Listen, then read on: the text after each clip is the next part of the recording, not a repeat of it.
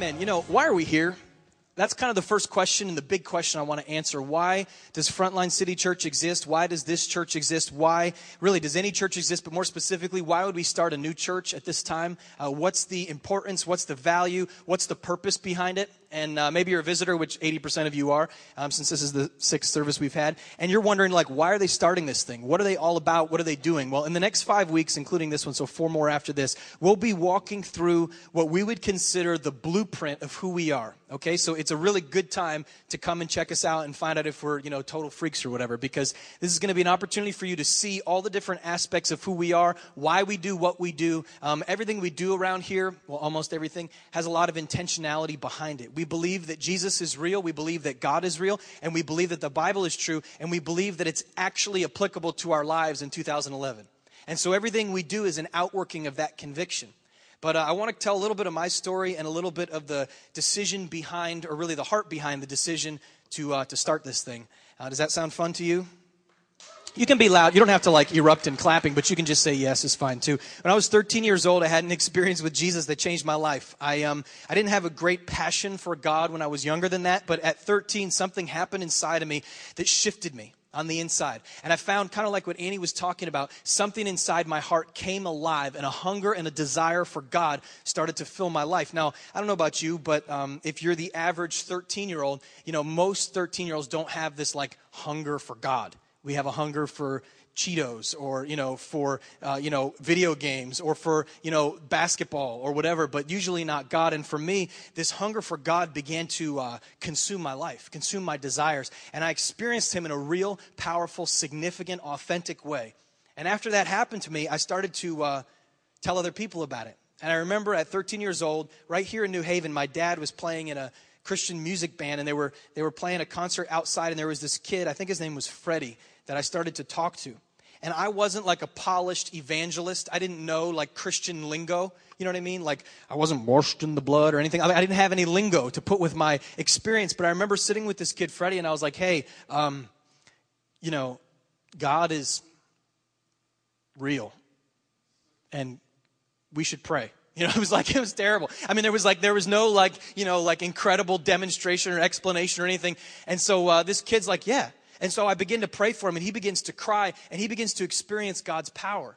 And as I saw that, my heart started to turn inside of me, and I was like, you know what? People are hungry for this. This isn't just like Justin and a couple of his friends. Like people all across university campuses, all across the workforce, all across the families of this region are hungry for God. And so, you know, I started to tell more people about it and more people about it. And the more I told, the more my heart started to burn for other people who didn't know him.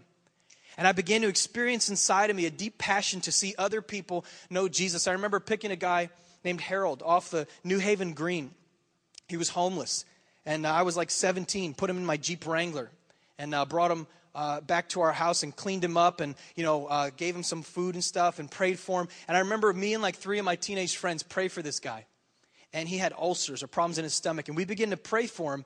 And this, he didn't have the language, which was awesome. He looks at me, he's like, I don't know what you kids just did to me, but uh, he's like, but something everywhere feels different, you know? And that was like, we were like, oh man, that's God. That's God.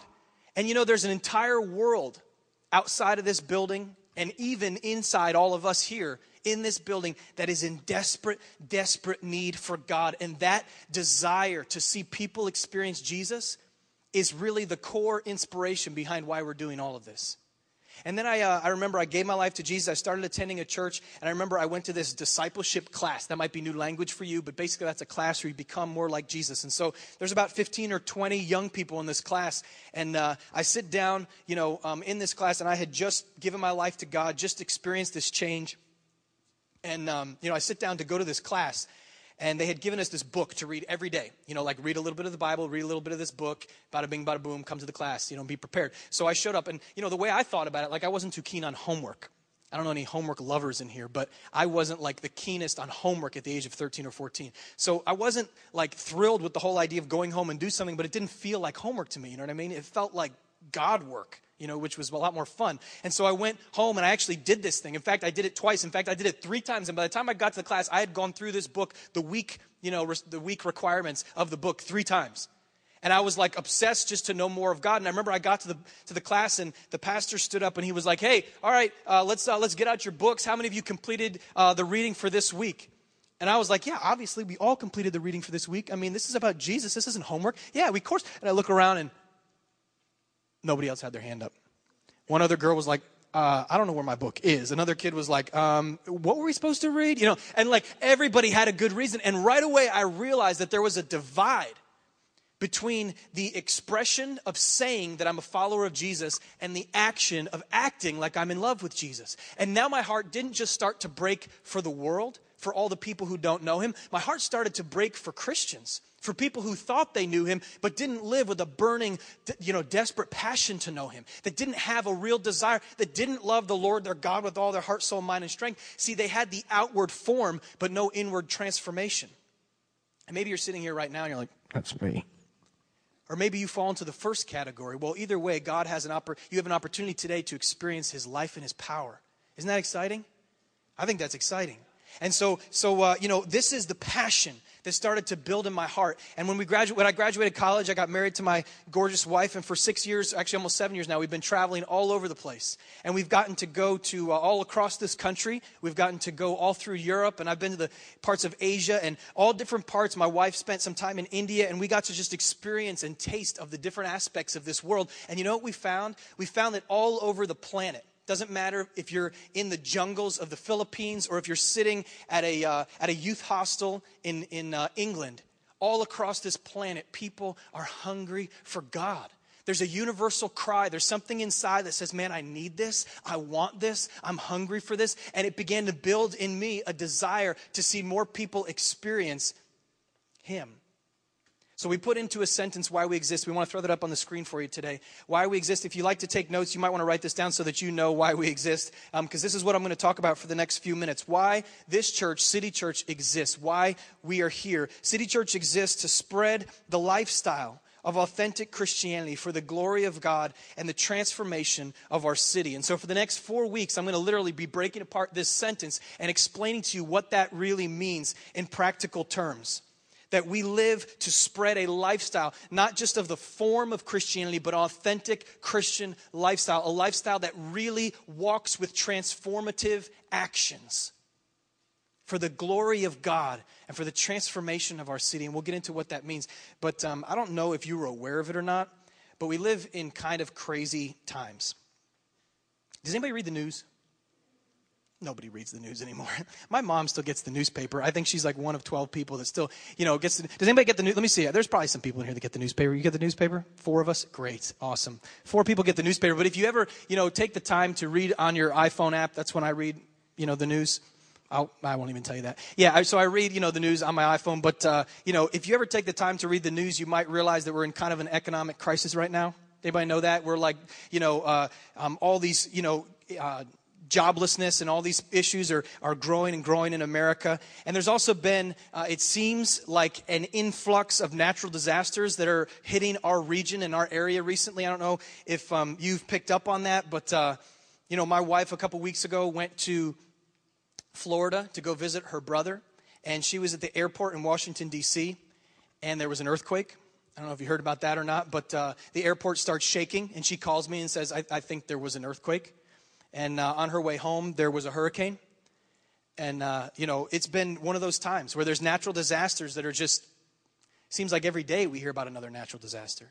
There's a little bit of political upheaval right now. I don't know if you picked up on that. The Middle East is going through some changes.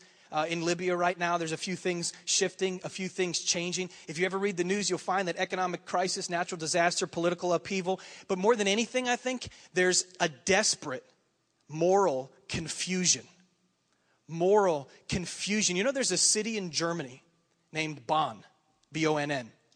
A city in Germany where they have, uh, on this particular street, they have these machines. And you got to go to the machine and you have to pay six euro and you get a ticket.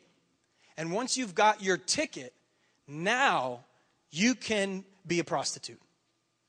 That's how it works. And so you've got to pay the ticket to be a prostitute. Because they have to get a tax on everything, right? And so you go and you're a prostitute. Well, hopefully you're not a prostitute, but if you were a prostitute, you would go and you'd, you'd go to the machine and you'd pay your ticket and you'd wave to the guard. The guard's there. And then you, buy, you get your ticket, you hold up your ticket, you keep that in your pocket, and then you go and you do your prostitution. And you know, there's an outcry right now because people are offended that it's a flat tax. And they're like, hey, listen, some people are making a lot more money than other people at this thing. We should be paying different amounts.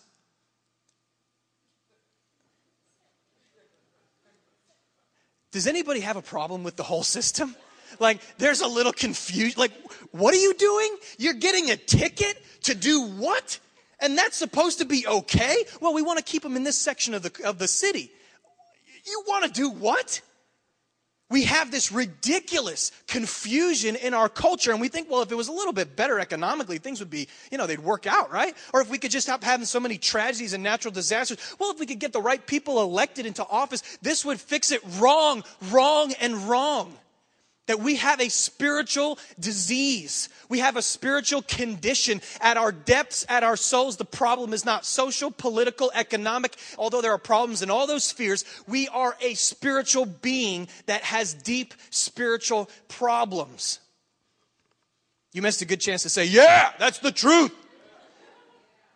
I read a long time ago a guy by the name of Charles Finney, who you may not know. He was a preacher in the 1800s, and he gave seven different signposts for when a region or a culture is in desperate need of spiritual awakening. And what I mean by that is where people wake up to the needs of the spiritual and begin to pursue those things rather than all the other solutions. So he gave seven things. Let me, uh, you know, read them off to you, and you decide whether or not you think this describes our culture. Number one, when professing Christians lack brotherly love. Well, we're good on that one, so we can just go right to. Uh, no, we're not good on that one, are we? Professing Christians are lacking intense amounts of brotherly love. And you know, in this church, in this region, my passion is not to compete with another church. How stupid is that? But to complete other churches. Not compete, but complete. In other words, where we come alongside and we do things that are in our lane, our way of doing them, that are slightly different than their way of doing them. And so we reach different people with different methods, all for the glory of God and the transformation of our city. But right now, we're in, and that's the DNA of this place. If you stay around, you're not going to hear me bashing other churches up here. You're not going to hear us talking bad about other ways of doing things. Your worship might be different. You might not sing this song or that song, and that's okay. That's okay with us. But this needs to change. Number two is when jealousy and backbiting are found among professing Christians. So we're pretty good on that one, too. No, we're not pretty good on that one. Number three, when the church looks the same as the world. Now, you may be here disgruntled right now. You might be here like, yeah, my brother dragged me here. Or, yeah, my uncle told me I had to come. He told me he'd take me out to lunch, you know, if I came to church with him or whatever. And the reason you probably don't want to, some people are like, dang, dude, did you tell him that? You know, no, but the reason you're feeling that way is probably because these words have come out of your mouth. Man, church is a bunch of hypocrites, right? Well, you're right. Okay? You're right. There's nothing else we can say except for the fact that you're right. But what are we going to do about it? What are we going to do about it? What we're going to do about it is believe that in this region, in this season, God is going to raise up a, a people who are actually living authentically for Jesus, that actually believe what the scripture says, that actually have committed their lives to accountability and to holiness. But right now, what we see is the church looks a lot like the world. And maybe you grew up in a family where you said, man, my dad, you know, was a, a, church leader, or my mom was really involved in church, but it was fake and it didn't transfer to home. It's time for that to change. Number four, when Christians, or I'm sorry, when the church is marked by scandalous sin.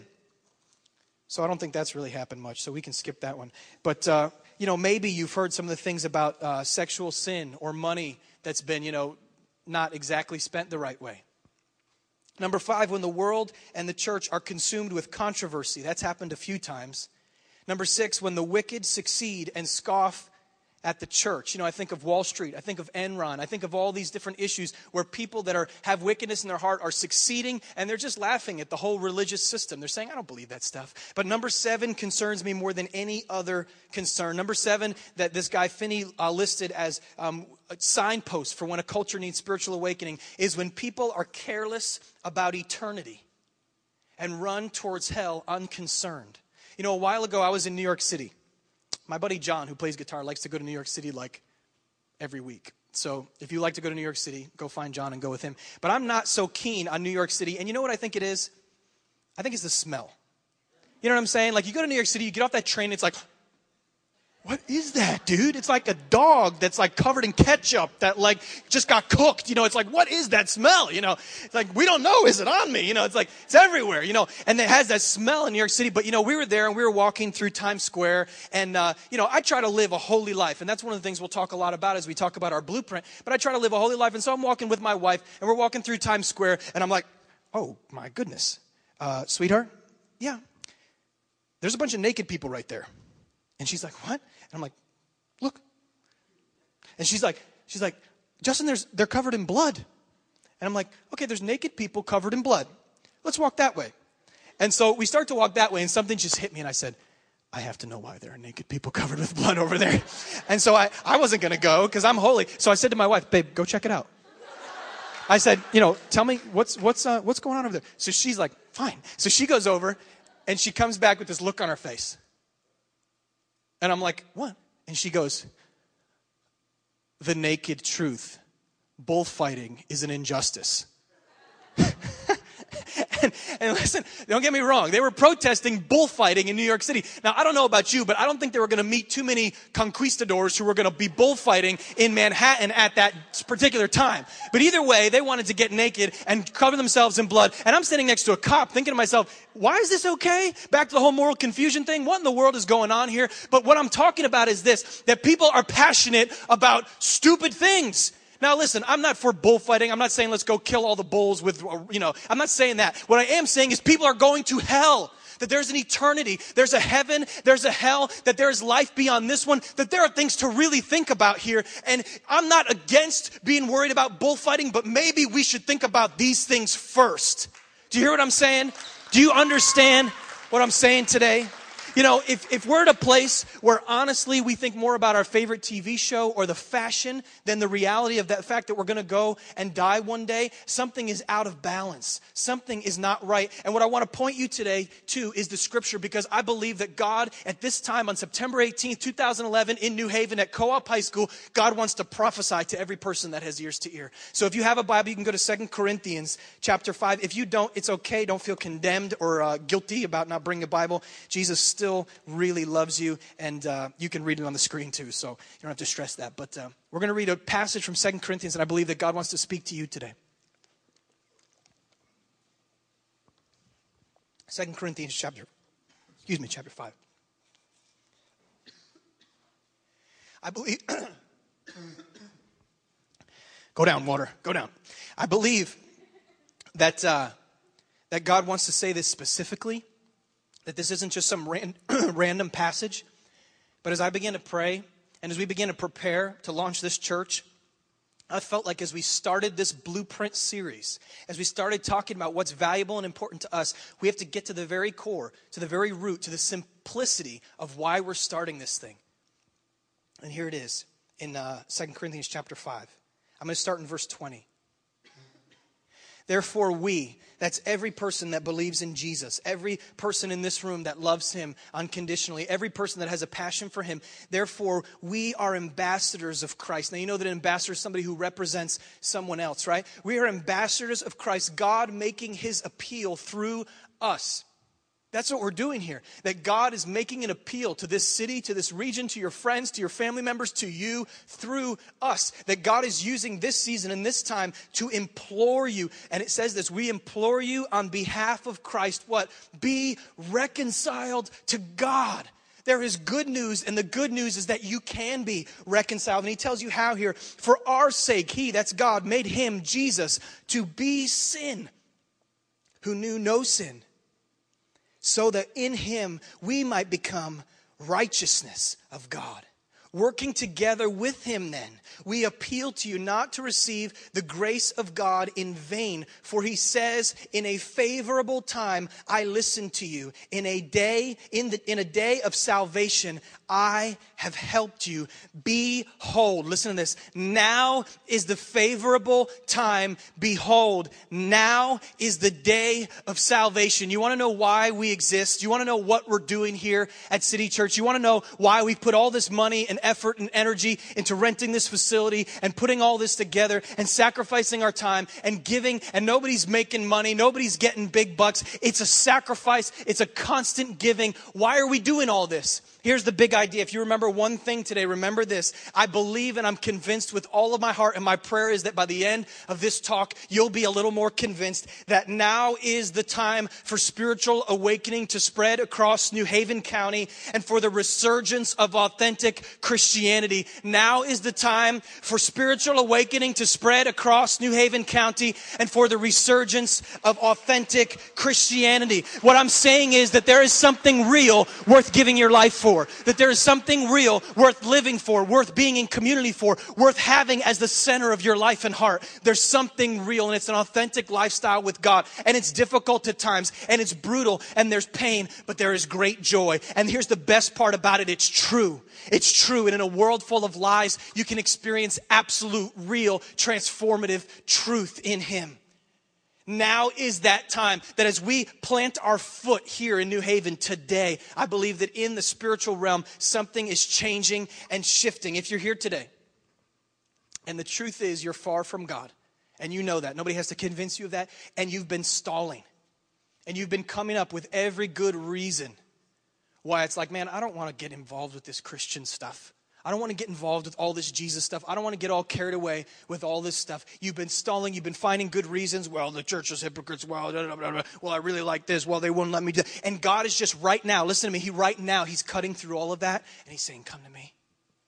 Right here, right now, in this room, in this moment, and already something inside you is starting to twitch, and you're trying to find a good excuse to ignore it, because God is speaking to you today. He's speaking to you because He cares for you. You've got to realize first that God really does exist. That he really is a real God, that he created the heavens and the earth, that he made everything that we see, and we're designed, human beings are designed by him and for him. But there is something at the core of who you are that separates you from him, and I don't have to convince you of this because you're aware in your subconscious that God exists, but the reality is that you're just a step too far from Him. There's a distance, there's this chasm, there's this separation, and it's caused by what the scripture declares as sin. And sin is anything that is disobedient to God. And it's not something unique to Justin, although I've got plenty of it, but it's something that is inside every human being. And you cannot, no matter how many nice things you do, I don't care if you put a million bucks in that offering basket. I don't care if you serve a million people who are homeless. I don't care if you do every nice thing that could ever possibly be done for every person at every opportunity. You still will not do enough to be holy before God because the sin resides at your core. And so we have this disease that separates us from God and no means in ourselves to get to Him until he came to us. And this is the beauty of Jesus Christ that Jesus Christ 2,000 years ago walked on this planet as God incarnate. He came down from heaven to earth, lived a life, and identified with you and me so that he could first be identified and then be our representative, so that on the cross he could become a substitute, so that all of my sin could be put on his shoulders and all of his righteousness could be put on my shoulders, and there could be a divine exchange in the Spirit. Look at the scripture again. It says, We're ambassadors of Christ, making his appeal through us. We implore you on behalf of Christ, be reconciled. You're not, listen, you're not reconciled because you did enough cool stuff for God. You're reconciled because he loves you. That's it. Because of the cool stuff that he did for you because he loves you. And if this is not totally blowing you away, then you haven't caught the reality of it yet. Look at what it says in verse 21 For our sake, he made him, that's Jesus, to be sin who knew no sin. So Jesus, in his perfection and righteousness, became sin. Why? So that we might become the righteousness of God in him. You know, I heard a preacher talk uh, about breaking up words and it stuck with me. And as I was preparing for this message, it kept, it kept echoing in my mind. This line at the end of this passage it says, Behold, now is the favorable time. Behold, now is the day of salvation. Listen to me. Listen. You know, in the Old Testament, God, uh, they need a name for God. And Moses asks God, you can look it up in Exodus. Moses asks God, he says, God, what shall I call you? You remember Moses, Prince of Egypt, the whole thing? You watched it on Disney Channel or whatever. And so, you know, he says, God, what should I call you? And it's an awesome answer because it just explains the greatness of God. He says, Call me, I am. Like, what kind of name is that? Joe, Bill, Mark, like something like that? Could we work with? No, it's I am. That's your name. Okay, why would you give yourself a name like that? Well, because I was and I will be. I'm forever. I'm outside of time. I'm greater than you. I am. And it's a, it's a, it's the present tense of the verb to be, right? So this scripture says, Behold, now is the day of salvation. Behold, now is the favorable time. And as I began to, to pray and think and listen to that passage and roll it over in my mind, I began to see a picture in my mind of the Lord Jesus Christ opening a door saying, Be, I am. Be is holding this door open right now. Be is holding when? Now, now God Himself is holding a door open. Behold, now is the favorable time a time where you are able to have favor from Him. It doesn't say that tomorrow is promised. It doesn't say that next week's an opportunity, but behold, now is a favorable time. Right now, He is opening a door so that you can walk through on the other side. But tomorrow, that rickety, crazy looking door may be closed. Right now is a moment of opportunity right now is an opportunity to experience his favor and his love. And it is an absolutely ridiculous, crazy love. And before we finish this time today, if you're here and you say, man, Justin, you were talking to me and something inside me is shaking and I don't know what it is, I want to tell you what it is right now. The Bible says that the Holy Spirit pulls on your heart to draw you closer to him. If you're here in a little while, you're going to have an opportunity to pray with someone to begin that connection with God through Jesus Christ. And you might say, not me, I'm too proud, I'm too cool, whatever. Well, then you'll miss God. He gives grace to the humble, not to the proud. But right now, the great I am is holding that door open, and it's the favorable time. If you're a follower of Jesus and you're here and you don't have a church home, get involved with this because God is going to do something outrageous here. God is going to do something incredible. But if you're here, I have to encourage you to buckle up. Buckle up because I believe that God's going to do things that challenge you, that transform you, that make you uncomfortable. But in the end, there's going to be this divine spreading of authentic Christianity for the glory of God and for the transforming of this city. I believe it, I see it, I know it, I'm sure of it. I want to tell you a little bit about our story before I close, specifically my story at age 16. I wrote down a vision that God gave me, and it was a vision to see a church or an organization started that would spread spiritual awakening across this region. At 16 years old, I wrote this down. I didn't even know what it meant or how I was going to do it or what it was going to happen, but I just began to write it down, and God began to convict me that this wasn't just something I was thinking about, it was something He wanted to do. And at age 18, I remember in college, I was praying by myself and I wasn't thinking about any of this. And I heard the voice of God, one of the clearest times I've ever heard it in my entire life. And I heard him so clearly say to me just one simple sentence You will see it. And it shook me to the core because I knew exactly what God was talking about that I will actually, in my lifetime, see the spreading of a passion for God that supersedes anything I've ever seen, that supersedes anything I've ever dreamed of. That in this region, at this time, we'll see it. At age 21, my wife and I started a ministry traveling uh, all over the region and uh, preaching and playing music and doing different things. And as we began to travel, um, one of our good friends, Brian Simmons, who's a former senior pastor of uh, Gateway, who are great friends of ours. We love Todd Skerrick and all the friends that we have there. If you know that church, um, they're great friends of ours. And, uh, and Brian Simmons calls me one day and he says, Justin, I had a dream, and I believe that this is from God. And in the dream, I saw you in New Haven. This is I was 21 years old. I'm now, today, I'm actually 29.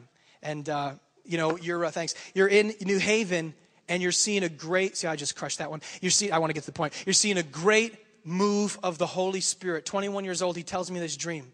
And you know, I have to be honest, I was like, New Haven, man. Talking about the nation, man. Talking about Europe. We're in, you know, I don't want to be in New Haven. I want to be, you know, and, and my, ha- my heart at that time was like for everywhere else, you know. I was like, yeah, it's a great dream. Cool. You know, and, and but, but God used that dream to actually open up doors to build some relationships. And that uh, relationship with one particular evangelist who taught us how to raise funds, who taught us how to structure our ministry. And God began to give us legs through that vision that, that Brian had. Seven years go by, and all through that process, we're going from place to place to place to place, traveling and seeing God move in different places, but still at the same time looking for a resurgence of a community that is authentically living for Jesus. And as we're looking for this, about a year and a half ago, God begins to speak to me in my prayer time and says, Justin, I've called you to plant a church in this city. And I'm thinking to myself, I don't want to do that. Like, churches are small here. People don't care about faith in New Haven. I mean, not to the degree that they care about faith in other places of the country, like in other places of the world, especially. I said, I don't want to do that. And the Lord spoke to me something so weird that I knew it was God. As I'm praying, I wasn't reading the Bible or anything. I hear this voice in my spirit say, Passing through the valley of Baca, they will make it a spring. And I thought, I think that's in the Bible. Like I seriously didn't even know what that was. And I was like, what is that? And so I started looking, started, you know, Googling it, passing through the valley of Baca. Sure enough, Psalm 84. And the word baka means weeping. And what God was speaking to me in that moment was as we step out in faith, that now is the time for the soil of this region to change from hardened and bitter towards God to soft and a spring of His Spirit. I am convinced that now is the time, that this is the favorable time. Something inside me began to grab a hold of it. And so the, some of us in our, in our community just said, well, then we're going to plant a church here and we're going to believe God. And so we began to pray the beginning of this year, God, what would you have us do? And when would you have us do it? And so we felt like Easter Sunday, April 24th, would be the beginning of our monthly services. That's the, uh, you know, uh, Sunday and e- it's Easter Sunday in April. And so on the 24th, we made this big plan and we rented Toad's Place. How many were with us at Toad's Place? Anybody? Some of us were good. Okay, so, you know, we rented Toad's Place. I think there's actually more people here today than there was then, but uh, we rented Toad's Place and we got everything prepared. And uh, then we took a trip to the New Haven Museum. And we did that because we felt like God wanted to speak to us through the history of this city. And don't you know, as we were walking through the New Haven Museum, uh, we stopped and we saw some history about the city and realized that on April 24th, 16 something or other, John Davenport moved from Boston, a pastor with 500 of his, of his congregants, to plant a new city called New Haven with a vision to see a region where the church was the center of culture. And here we are on this exact same day starting this work. And we began to realize, you know what? I, I, think we're, I think we're stepping into something that's God.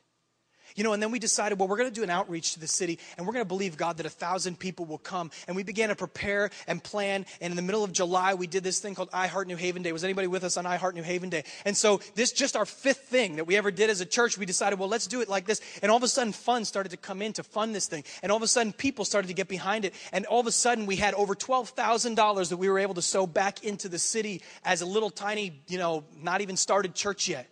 And don't you know that over 1,400 people showed up at I Heart New Haven Day and heard about the love of Jesus? And something began to shift. And we sat down afterwards and we said, you know what? I think, I think now is a favorable time I think now is the day of salvation. I think something is shifting in the spirit. And here's what I want to tell you is shifting. There is a new cry that is rising up in the hearts of people across this region. And it's a cry for a real, breathing, active, living Christian faith. That's what it's a cry for. And if, if, there's a new kind of believer that God is stirring that sees bigger than I just want to have sex and get high, I just want to be successful and have a lot of money. There's something inside of us that's stirring that's bigger than that. It's someone that's transformed by the love of God, that's powered by the grace of God, that is joyfully sacrificial, wholeheartedly devoted, committed to the process of community, that are servants to the poor, that live to see the glory of God and the transformation of our city. This is what we're doing here. And today is an invitation to join us. Today's an invitation to get involved because guess what? We'll actually be here next week. We'll be here next week at 10 a.m. And I'm so excited about what I'm sharing about next week. Like I said, the next four weeks will be on this blueprint. Who are we? And this is today just big picture. This is why. This is the why we're doing this. Because we believe this stuff. We believe that now is the favorable time. We believe that God's raising up a people that are tired of the process and the false and the fake and are ready to live something that has substance. And we believe that God's doing it among you and among us and among all of us together. And God is raising up a people that genuinely want to know Him.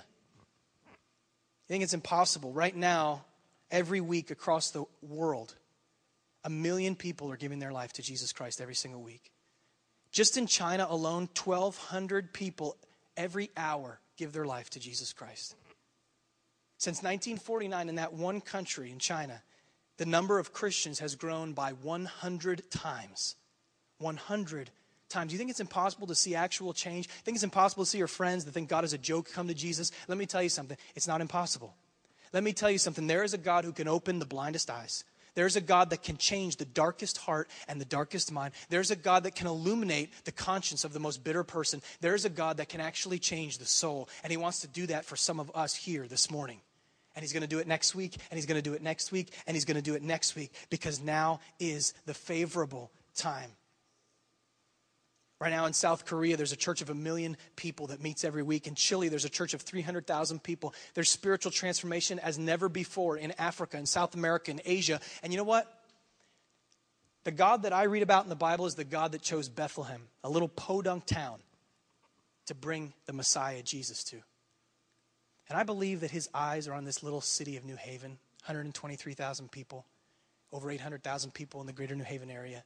I believe that his eyes are on this city, and I believe that God is going to do something supernatural and transformative here. Chrissy, you can come up. We're going to pray, and then we're going to finish this, uh, this first meeting. And, um, you know, I want to invite you to come back. I want to invite you to come back next week, and I want you to bring 30 or 40 of your friends. Okay? Your closest friends. You know, uh, last week uh, was 10 years since, um, since two airplanes flew into the, uh, the buildings, the World Trade Center. It really doesn't matter how old or young you were. I bet that you can remember. Just think about it for a second. Do you remember exactly where you were when you got that news? Can you remember? Some of you are like, yeah, I was in kindergarten. You know, I was in Spanish class about to take a test.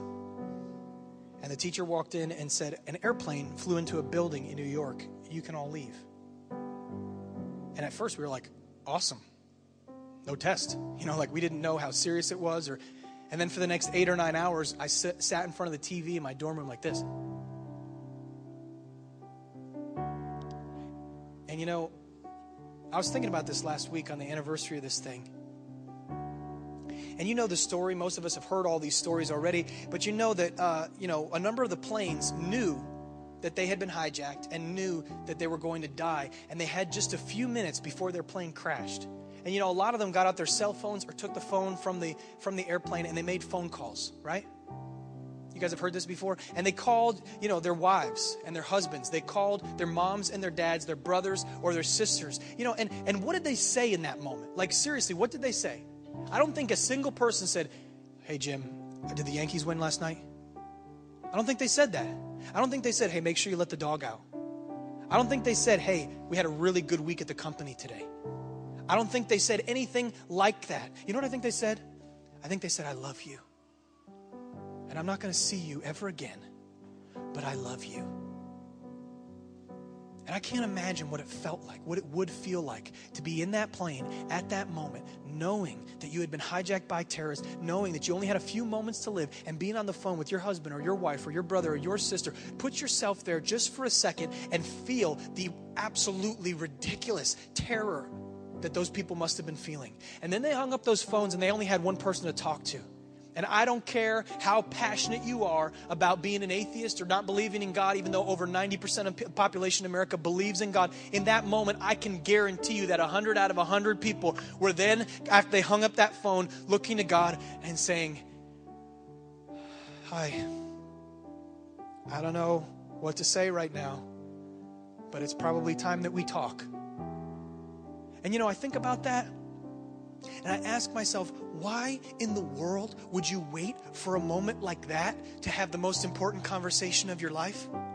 Why in the world would you stall? Why in the world would you stand next to the door as it's flung open by the great I am and say, you know what, I'm going to take some more time for myself? No, you're not going to take any more time for yourself. Behold, now is the favorable time.